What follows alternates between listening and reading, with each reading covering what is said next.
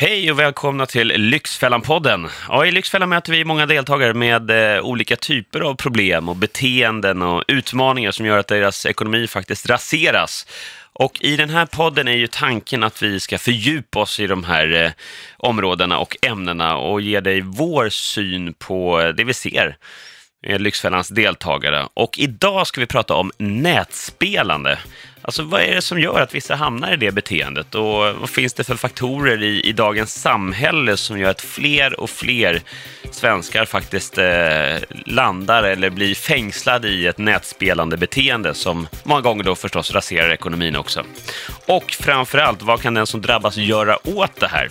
Det kommer vi att svara på i dagens avsnitt. Och eh, därför är det ju oerhört lämpligt, eller hur ska jag uttrycka det? är klockrent till och med, att just Patrik Vincent är med mig idag. Ja, vad kul att... Välkommen in i ja, men vad kul att uh, få vara här och verkligen, det känns som ett väldigt intressant ämne.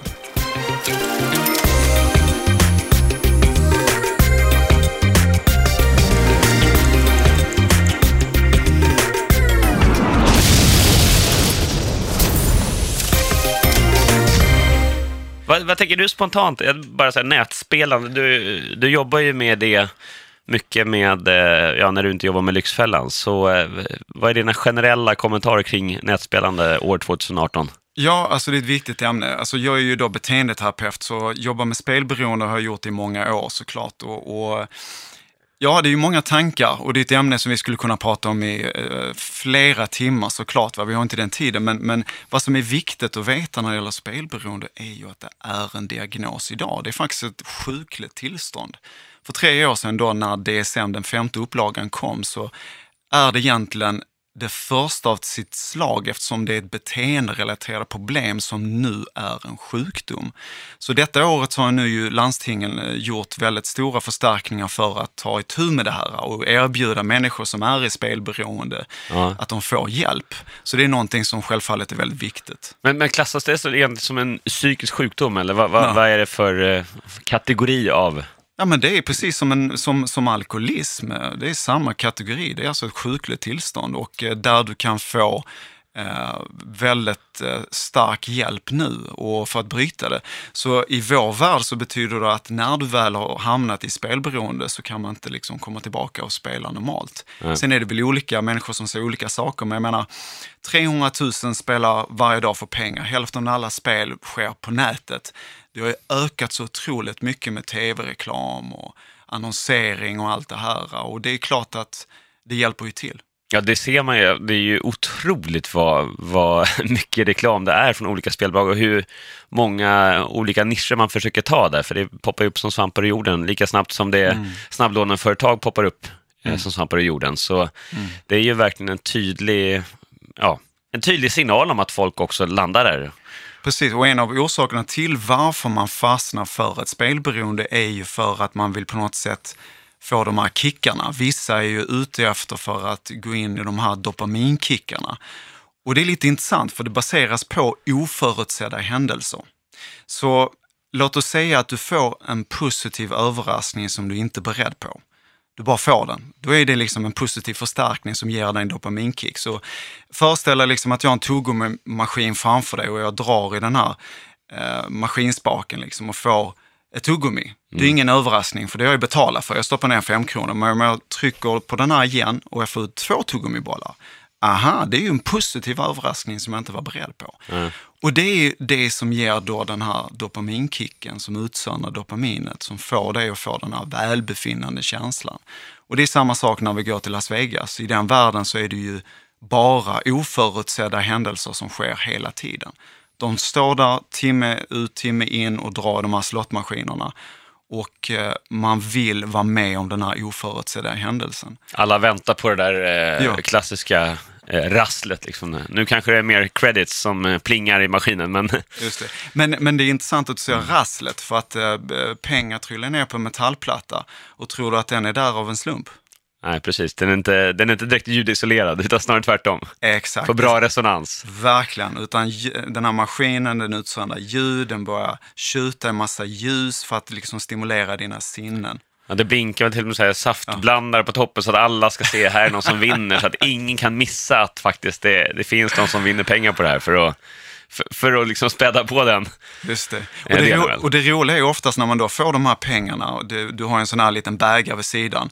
Hur många gånger är det vi tar pengarna och stoppar ner i bägaren och cashar ut? Inte ofta, eller hur? Nej, utan det spelas igen. Ja. Gång på gång, för att vi vill vara med om den nästa oförutsedda händelsen. Så därför bara pumpar vi pengar hela tiden. Men jag tänker det här, vissa hamnar i det här beteendet, för vi ser det väldigt ofta i Lyxfällan, och det tycker jag personligen är, är Ja, det, det är tufft, för man vet att det är ju extremt svårt att ta sig ur. Man blir ju alltid lite skeptisk, handen på hjärtat, att de kommer att räta upp situationen när vi lämnar de som eh, sitter fast i ett spelande. För det, spelberoende sitter ofta så djupt rotat. Ekonomiskt missbruk är en sak, men i spelmissbruk så är det ju oftast väldigt, väldigt svårt, vet vi av erfarenhet. Men eh, jag tänker, är, är det specifika typer av personer som landar i den här typ, typen av eh, beroende? Eller? Ja, alltså man, finns, det någon, jag tänkte, finns det någon forskning som du absolut. känner till som, som pekar på det? Innan tidigare forskning visar ju att det var mer, betydligt mer män som spelade. Men nu är det faktiskt eh,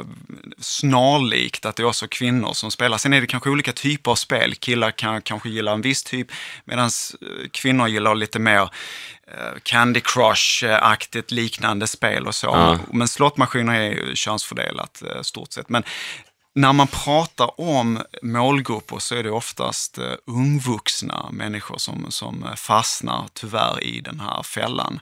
Och detta kan vara av olika skäl. Oftast pratar man kanske om en mognadsprocess i hjärnan, det vill säga konsekvenstänkandet är inte kanske fullt utvecklat. Nej. Så man gör väldigt mycket det som ger direkta belöningar. Man, man tänker inte lika mycket på konsekvenserna till exempel. Nej. Men samtidigt så är det också eh, lättillgängligheten när det gäller lån. Vi kan ju ta en massa stora lån idag och Ja. utan ens eh, någon täckning. Också sitta, sitta vid skärmen. För jag tänker, det, det måste ju också ha påverkat att förut var du tvungen att sätta dig, gå till någon slags kasino eller i alla fall någon, eh, ja men på lokala mm, puben kanske någon Jack Vegas-maskin eller någon ja, blackjack-bord eller vad som helst på, på något uteställe.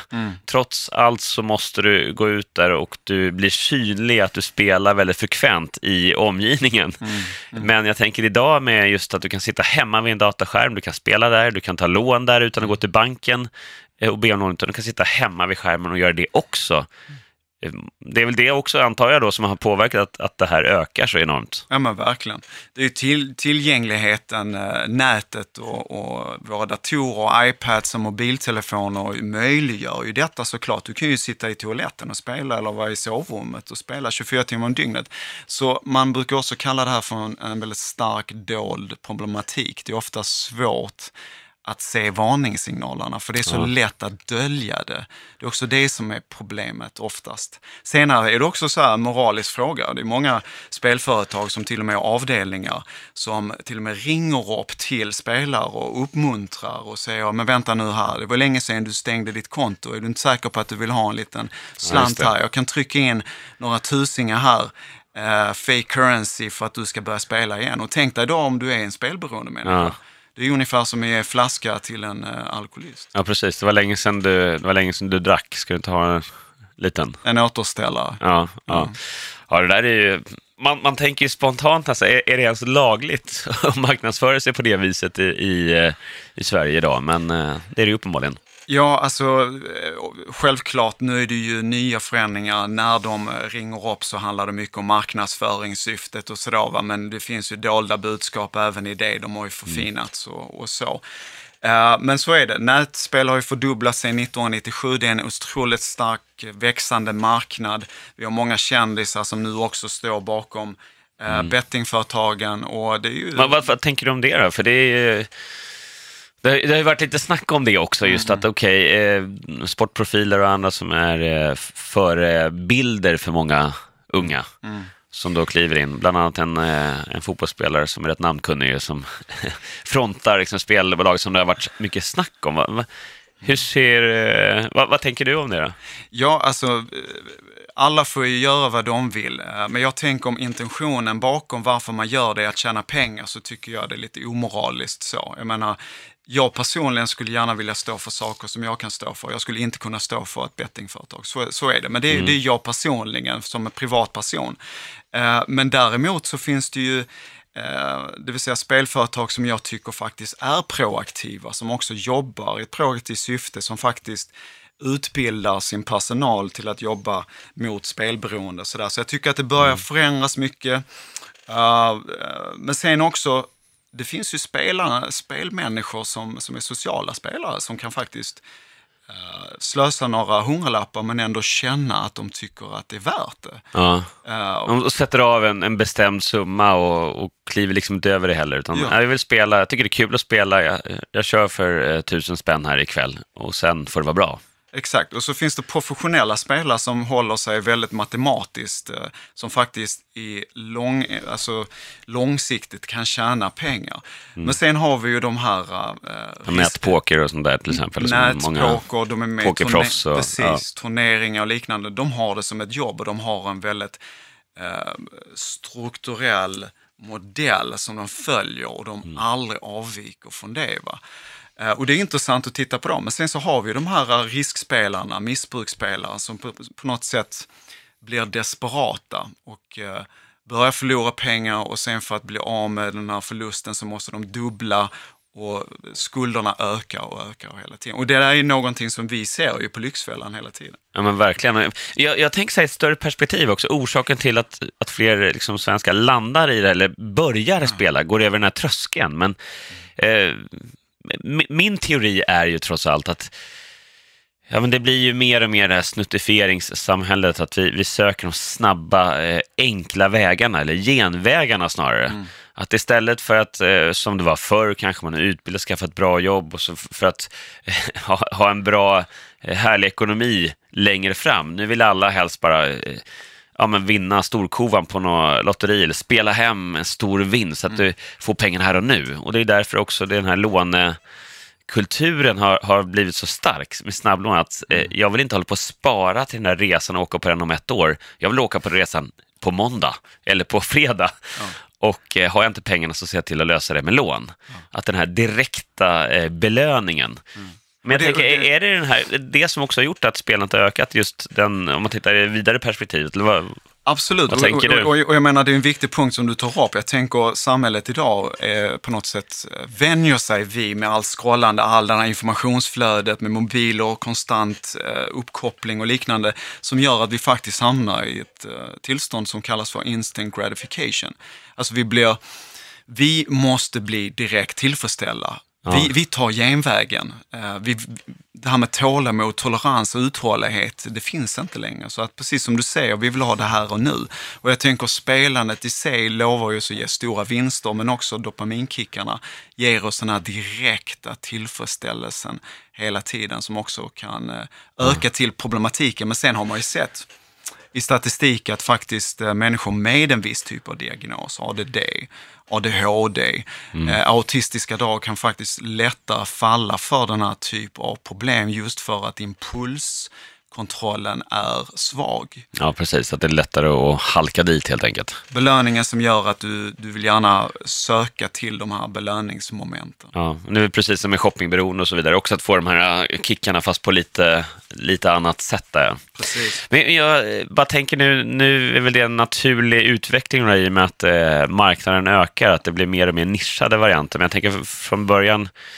det statliga spelbolaget kör ju det här spela lagom till exempel och försöker hålla någon slags systembolaget profil så att det, ja men ett glas vin eh, till maten kan vara trevligt men det får inte gå överstyr och likadant här att spela lagom, att du kan spela någon gång för att det är roligt, spela på en fotbollsmatch mm. för att öka stämningen men det får inte gå överstyr. Men sen alla de här då som nischar nu med allt från äh, gentemot kvinnor, nu finns något med ja, stuga för de som på landsbygden och det finns de som är lite mer testosteron, så här, våga betta stenhårt, eh, lite mer antar jag riktat mot ja. killar, kanske unga killar som är testosteron sådär. Ja. Eh, tror du det påverkar det överhuvudtaget att man nischar, att fler känner sig liksom träffade, det där är jag, eller så att det appellerar till Ja, men så är det ju. Jag tror fler att, undergrupper, så att säga. Alltså jag tror att marknaden växer jättemycket just för att de blir väldigt duktiga på de här psykologiska krokarna. Ja, men alltså precis. De, alltså de, alltså de, de hittar ser, rätt, liksom. De hittar rätt, eh, rent könsfördelningsmässigt, vad som passar för kvinnor och vad som passar för män. Eh, men just det här också att den här industrin bygger sig på psykologiska lagar. De anlitar de bästa psykologerna för att hitta de här Ja. eh, sätten. Och den främsta lagen oftast är det här med undvikande beteenden. Att, att undvika att bli drabbad. Nu är det så här att dataspelsvärlden och bettingvärlden börjar komma närmare och närmare. Båda världarna eh, på något sätt vävs ihop lite grann. Ja, Det finns mer i kasinovärldens spel som är inte bara slottmaskiner, utan det kan finnas lite mer spelorienterade där du måste göra lite saker sådär. Eh, Candy Crush-liknande aktiga saker som också kostar pengar. Så oftast är det ju det här undvikande beteendet man har gjort eh, till exempel experiment på möss där de fick springa i ett hjul och så fanns det metallplatta längst ner och, och rörde mössen vid den här metallplattan så fick de en stöt. Men på vänster sida så fanns det en spak och rörde mössen vid den spaken så undvek man att få den här elektriska stöten i cirka tre sekunder. Så mössen lärde sig väldigt snabbt att inte röra spaken för mycket och inte för lite, precis lagom bara för att undvika att få den här smärtan. Så tar man då okej. den här världen i bettingvärlden eller dataspelsvärlden så är det ju samma princip att du vill ju undvika falla ner i rankning och du vill undvika bli straffad. För är inte du uppkopplad ett visst antal timmar eller dagar eller veckor, ja men då finns det vissa typer av straffsystem som man bygger in. Så psykologiska lagar, det här är bara ett utav dem, men det finns många som gör att man stimulerar sinnena, man, man krokar fast dem så mycket som möjligt. Så är det och eh, vi har ju en radiokollega i eh, korridoren lite längre bort, sheriffen, känd från kanalen Bandit Rock och eh, han säger ju själv att han spelar ofta, så vi frågade honom om hur ofta, eller hur, egentligen hur hans spelande ser ut en eh, helt vanlig vecka. Lyssna på det här. Ja, om man ser på en vanlig vecka som innehåller stryktips och sådär så brukar det ju bli lite fattigt för att man spelar ju för att titta. Alltså det går inte att titta på fotboll utan att ha lagt lite deg på det. Och sen vill man ju, när man väl spelar så vill man ju vinna mycket deg, vilket aldrig händer. Så jag brukar väl slänga in kanske 288 på en liten stryktipsrad varje helg. Och sen om man ska titta på en annan match som är betydelselös, alltså att den inte innehåller Florida Panthers eller Fulham eller någon så här kanonlag, då blir det också att man kanske tänker att, ja men vad fan, Swansea mot Cardiff, det är klart det blir 4-4, vilket det aldrig blir. Men det kan ju, någon gång blir det, då blir det en, en hundring på resultatet. Så jag skulle väl säga att eh, mellan 300 och 400 spänn eh, vaskar jag nog varje vecka på spel. Ja, så kan det vara. Men, men eh, vad känner du? Va, hur kommer det se ut liksom, om, om tio år? Vad, vad tror du som eh, jobbar med det här dagligdags? Då? Vad, vad vart pekar trenderna när det kommer till nätspelande? Kommer folk liksom låna sig ner i fördärvet och, och spela upp sina hus och hem? Och, eller vad, vad kommer hända tror du framöver? Eller blir det backlash? Alltså om man tittar på trenden så märker man ju att eh, den stiger ju spik rakt upp. Utan det är ju fler som spelar mer idag än vad man gjorde för tio år sedan. Så är det ju. Och detta är ju på grund av tillgängligheten med nätet och liknande. Och även, även könsfördelningarna som, som är lika mycket nu kvinnor och män nästan som spelar och samtidigt också att eh, det kryper upp i yngre ålder. Så att den kommer gå spikrakt upp, så är det. Men jag tror så här eh, att det finns ju olika teorier. Vissa till och med påstår att det kommer vara en övergång från människor som nu som spelar dataspel från 8 till 10 års åldern, 12 år som spelar den typ av mekanism där belöningshjärnan också aktiveras, där det finns de här oförutsedda händelserna och att där, när man går över till att få spela för pengar Ja. så kommer det bli ett naturligt steg för dem. Där då vissa oroar sig en hel del hur, hur den här yngre generationen kommer att börja hantera spelandet när de blir lite äldre. Ja, för då får du ytterligare liksom ett eh, incitament. Annars så får du lite extra, du levlar upp eller får lite pling och lite belöning i, i, i i ljud eller i eh, status på din profil där i det spelet. Men klart att om det är pengar också så är det ytterligare en, eh, en faktor som som skapar eh, spänning. Precis, och det är samma princip. Jag menar båda världarna, dataspelsvärlden och kasinovärlden, det är samma princip och det baseras på oförutsedda händelser. Det baserar sig på alla eh, sinnen som stimuleras. Sen när man registrerar ett Visakort, vilka många gör idag, man ser ju inte ens att man förlorar pengar. Det är ju bara att trycka på mobiltelefonen och knappar. Det är alltså mikrotransaktioner som i slutändan blir väldigt stora pengar. Men finns det något, jag tänker, eh, kan man se något samband? Finns det någon sån undersökning som visar på, tänker de som eh, spelar mycket, alltså vanliga dataspel eller eh, mm. vad som helst på nätet och sen då kliver det över liksom i att börja spela om pengar på nätkasinon eller nätpoker och så vidare. Finns det, eller är det två olika familjer inom spelberoendevärlden? Det är nästan som om att det går så pass nära nu så att det är svårt att skilja sig. Alltså finns det en, en vad ska jag säga, någon, någon slags negativ karriärväg inom eh, nätspelande? Där är det ju självklart att det finns två världar. Det finns ju positiva delar med dataspelande och även inom spelbranschen, kasinovärlden, liksom att det finns ett socialt perspektiv och där man kan... Så att, men om vi nu, eftersom vi pratar om spelberoende, så är det ja. ju den andra sidan av mynten vi måste liksom adressera. Och där ser vi liksom att nu, om vi nu tittar på dataspelsvärlden, så är det ju ja. Eh, problematiken som många ser det idag, det som man kallar för lootboxar.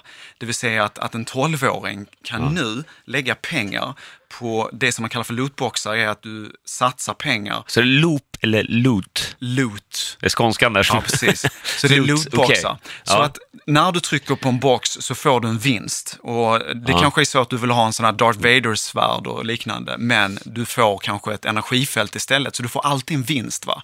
Så dataspelsvärlden vill säga liksom att ja, men det här är inte riktigt spelberoende, eller spelbranschaktigt. Eh, det kan inte klassifieras som det för att du kommer alltid få en vinst varje gång. Du kanske inte får det du vill ha, men du får åtminstone en vinst. Ja, till skillnad mot slottmaskiner där man drar och där kanske i många fall där du inte får alls någon vinst. Ja. Men nu är det många som går in och säger att Nej, men vi kommer faktiskt till och med klassifiera det här som, en, som ett kasinoaktigt eh, handling så att säga. Ja, och många städer och liknande driver på det här väldigt mycket. Ja. Så bara för att påvisa för en ungdom som är kanske 10, 12, 13, 14 år som spelar för pengar så är det ju i stort sett samma bransch som kasinovärlden, men det är bara det att man kanske spelar om virtuella vapen som i sin tur är värt pengar. Ja, just det. Ja, det är en helt, helt ny inriktning. Verkligen. Där, ja.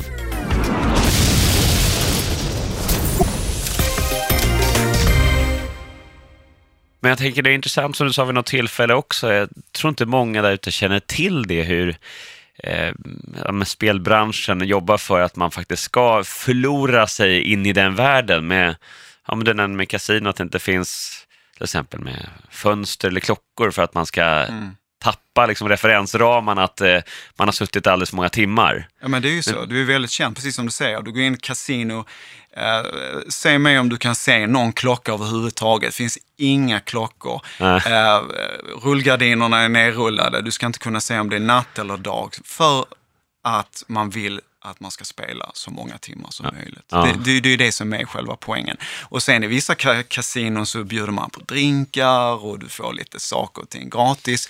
En berusad människa, mm, okej, okay. kanske har en större tendens att vilja lägga några extra tusenlappar. Ja. Men hur har det påverkat, jag tänker med, för det är som alltid digitalt nu, förr var det ju det här klassiska då, enarmade banditen, att du fysiskt drog i en en spak på maskinen och när du vann så, ja, men som vi pratade om tidigare här idag, att eh, då rasslar det ner en massa mynt. Så det liksom, du kan fylla fickorna med pengar, det blir väldigt påtagligt rent fysiskt. Idag när det är så digitalt och du nätspelar så sker ju allt det där på skärmen. Mm. Och det, det tappar ju lite av kopplingen, precis som eh, vi ser många av våra Lyxfällan-deltagare som, som inte riktigt eh, ja, har grepp om hur mycket pengar de har skuldsatt sig med för att eh, de, de ser ju inte pengarna fysiskt gå ut från plånboken, utan det är bara en siffra på en skärm. Mm. Och det är väl det som är problemet och de vet ju om det som skapar de här apparna, att man ofta ska registrera ett Visakort och sen är det de här mikrotransaktionerna som gör att i långänden så kommer du förlora stora pengar och den som spelar oftast vet inte om det. Den bara trycker på knappen konstant, konstant, konstant. Ja. Så att det finns ju e-mail eh, där man uppmuntra, det finns nyhetsbrev. Har du varit inne på en sajt, när du går in på Aftonbladet eller andra sajter så kommer ju de här bettingföretagen som du sökt Ja. tidigare poppa upp hela tiden. Och har du då en impulskontrollsförlust så kommer du ju bli triggad och gå in hela tiden. Så att det är en svårighet, så att det är skillnad på någon som är en social spelare som verkligen känner att ja, men jag har koll på det här. Jag, jag spenderar de här pengarna för att jag vet om att jag njuter och jag vill göra det och kanske även professionella. Men sen har vi den här riskfaktorn, den här riskkategorin som verkligen har förlorat kontrollen. De har inte kontakt med viljan, de vet inte när man ska sluta utan de bara fortsätter och fortsätter och det blir liksom en, en nund spiral, vilket oftast också kallas för chasing losses, alltså att du måste jaga efter dina förluster för att på något sätt kvitta, Ja, kvittera. Ja, och det finns inte så många framgångsrika exempel på där det har lyckats. Nej. Men det, det tycker jag är intressant också hur den mänskliga hjärnan fungerar där. För att eh, trots allt så är ju inte det här kopplat till någon logik. Belöningssystemen, du söker kickarna, du får en dopaminkick när du, när du vinner pengar och, eller att du verkligen känner så att men, den här möjligheten finns. Men rent logiskt så vet de flesta antingen av erfarenhet eller att de har hört andra exempel runt omkring att eh, över tid så eh, nätspelande, det är väldigt, väldigt få som det är lönsamt för över tid, utan de allra flesta förlorar pengar och sätter sig i stora skulder eh, över tid. Så den logiken, kopplingen här, att om jag fortsätter spela nu, chasing losses här, så, så kommer jag ta hem det här i slutändan. Men ändå så fortsätter de att göra det här. Det, det är ju egentligen helt ologiskt. Och det- Och men, men, men hur kommer det sig att, är du med? Att, vad är det som Ja. driver att jakten efter de här kickarna är mycket starkare än vetskapen, Mm. eller den styr i högre utsträckning än vetskapen om att jag kommer i slutändan förlora pengar på det här. Och det är en bra eh, fråga, för att det är ju det som skiljer sig till att bara rycka upp sig och ta sig själv i kragen. För det här är ju idag en diagnos, alltså sjukdomstillstånd. Det är precis som alkoholism, det är som att säga till en alkoholist att eh, ja, men det är väl bara att ta och sluta dricka, men den personen kanske har väldigt svårt om man inte får ett program eller terapi för att bryta det. Så logik finns oftast inte för någon som är i spelberoende, för att de kan inte se det. Det är ungefär som att titta på en, en alltså om det är en anorektiker som kollar sig själv i spegeln och ser sig själv som tjock fast hon väger typ 40 kilo. Liksom. Det, det finns ingen logik i det. Va? Och det är ju liksom att sjukdomen centrerar sig snarare i sinnet som faktiskt inte visar en verklig bild av verkligheten. Liksom. Och det är det som är utmaningen, eh, att faktiskt eh, ändå kapitulera, att ändå på något sätt eh, nå sin botten som man brukar prata om när det gäller beroende och missbruksmänniskor. Att ibland så kanske de behöver gå igenom en skilsmässa Ja. eller det här själv, självmordsförsöket som misslyckades, bli av med jobbet eller vad det nu än är, krascha med sin ekonomi för att de måste nå sin botten så att den här bubblan spräcks, så att de verkligen ser sanningen i vitöga. Precis som vi gör i Lyxfällan, de här visualiseringsgrejerna. Vi vill ju att de ska vakna upp och säga, men Fatta vad som händer. ja. lukta kaffet, kom igen. Eller hur? Innan vi kommer in på eh, ett handfasta tips, vad, vad de som nu har hamnat, känner att de sitter i ett eh, spelberoende, eller nätspelsberoende, kan göra, så tänker jag bara, vad, alltså, finns, det, finns det personer som, du sa ju här tidigare att de som eh, redan har kanske lite impuls, svårt med impulskontrollen, att eh, de är ju i riskzonen, men finns det andra du ser som, som, eh, som är, ska vara extra vaksamma? Så Ja. det kryper ner i åldrarna, det är de med diagnoser, men finns det övriga som... Eh, Uh, Lättare för att hamna i det. Precis, kryper ner åldrarna och även eh, människor som upplever depressiva tillstånd som, som är uh, hyfsat eh, depressiv, arbetslöshet, uh, sitta hemma bara liksom trycka på knapparna och spela för att på något sätt slösa sin tid. Ja. kan vara en faktor. Och sen det här med diagnosmänniskor, ADD, ADHD är också en, en eh, en målgrupp. Men sen också beroendepersonligheter. Det kan ju vara människor som kanske haft ett, eh, ett shoppingberoende eller alkoholism, men de har slutat med det, men så hoppar de över till någonting annat. Så det betyder oftast att man inte kanske tittar på de bakomliggande orsakerna, utan det finns fortfarande flyktbeteendet. det här med att fly från sina känslor eller fly från sin verklighet. Och, det, och det är det som man kallar för cross addiction. Du slutar med något, men du hoppar över till något annat. Ja, just det. Så slutar du med ett beroende så, så startar du ett nytt. Exakt. Som egentligen är samma trigger points, fast lite annan nisch bara. Samma grej, belöningshjärnan, dopamin, du mår bra, tillfället oftast följs eh, upp av en äh, ångest. Ja. Men du, eh, vi måste ju ändå landa i det här då, innan vi rundar av här. Vad, vad, tre handfasta tips. Vad ska man göra eller vad kan man göra om man nu känner att eh, man lyssnar på det här, och sitter där ute och faktiskt är fast i ett nätspelande, handen på hjärtat?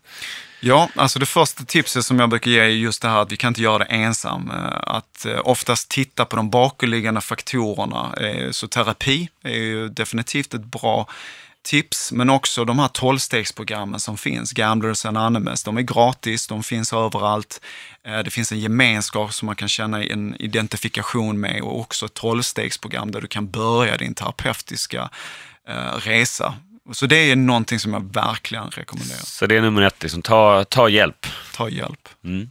Nummer två då? Ja, alltså begränsa möjligheterna till ditt spelande. Är det så att du känner att du blir triggad och du känner svagt när så fort du ser en sajt så, så kan du eh, begränsa din dator, eh, rensa dina appar, ta bort eh, dina konton, titta på de här nyhetsbreven som du konstant får i dina e-mails och stäng av dem. Va?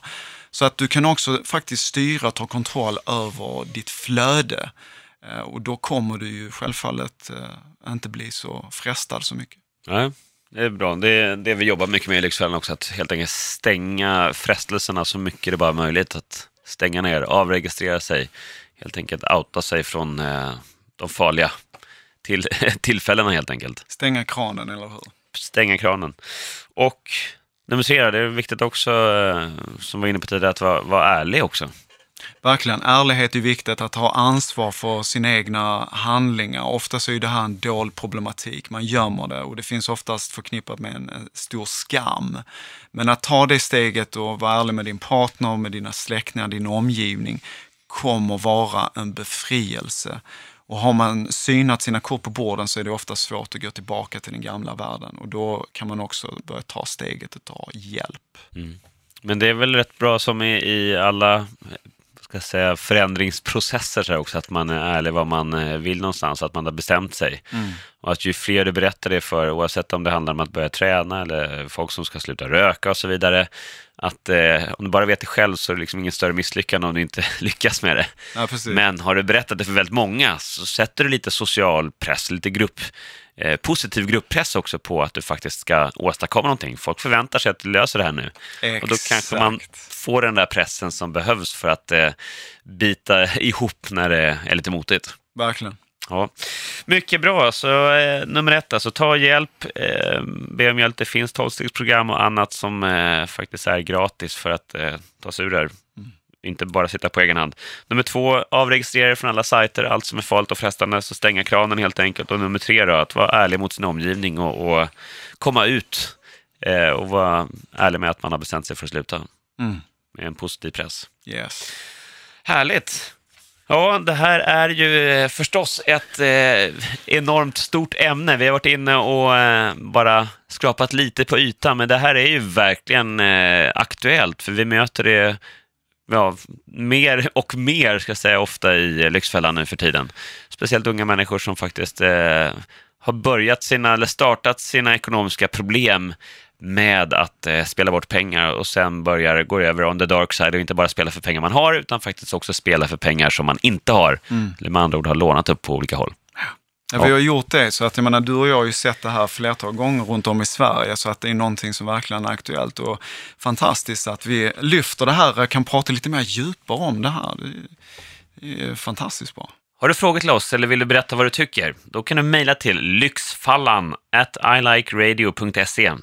Nya avsnitt av Lyxfällan-podden kommer som vanligt varje tisdag och samma kväll ser du även Lyxfällan i TV3, via Play och via Free. Vi hörs förstås om en vecka igen med ett nytt spännande ämne och då får du höra vilken Lyxfällan-kollega som gör mig sällskap eh, då i podden. Men tills dess så får ni ha en härlig vecka där ute och eh, gör vad ni vill men spela inte bort pengarna på nätet i alla fall. Vi ser dig. Ciao!